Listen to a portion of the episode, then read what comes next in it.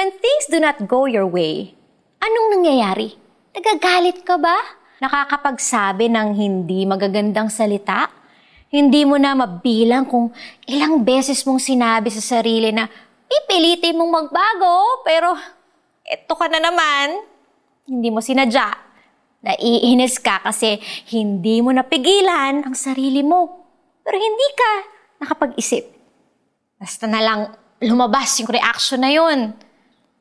Alam nyo ba na isa sa mga tinetest ng mga doktor ang knee-jerk reflex ng isang pasyente? Kapag tinapik ang isang area sa ilalim ng tuhod, automatic na napapasipa ang pasyente.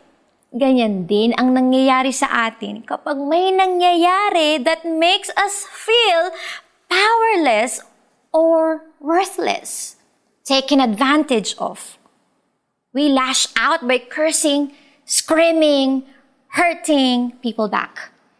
Alam nating toxic ang behaviors na to.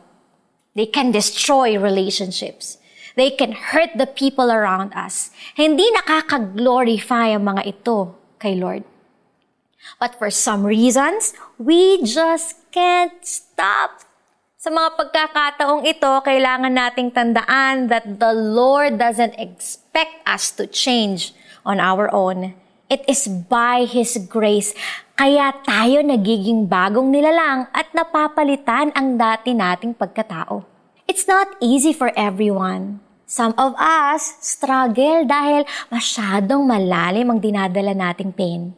But remember, kung papayagan lang natin si Lord, He will heal our broken hearts and give us emotional healing. Sabi po yan sa Psalm chapter 147 verse 3. Kapag pakiramdam natin na justified ang galit natin, we struggle with the idea na hindi man lang tayo makakaganti gamit ang masasamang salita sa taong may ginawang mali sa atin. Panghawakan natin ang sinabi ni Lord na siya ang maghihiganti para sa atin. May dahilan kung bakit binabanggit sa salita ng Diyos na kailangan nating ipaglaban ang ating pananampalataya. We have to go against our nature so that we would be more Christ-like every day. Pero hindi natin ito kailangan gawin in our own strength. All we need to do is surrender our lives to the Lord. Let's pray. Dear Jesus, let me be transformed, God, by your love every day.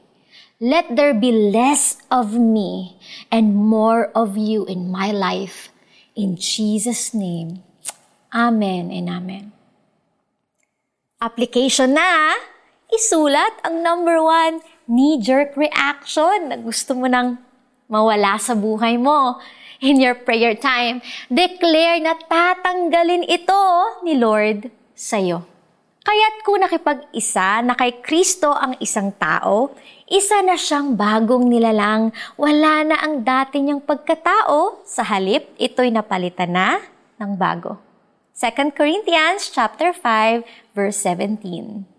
You know, if you change, everything will change. By God's grace, kakayanin nating magbago.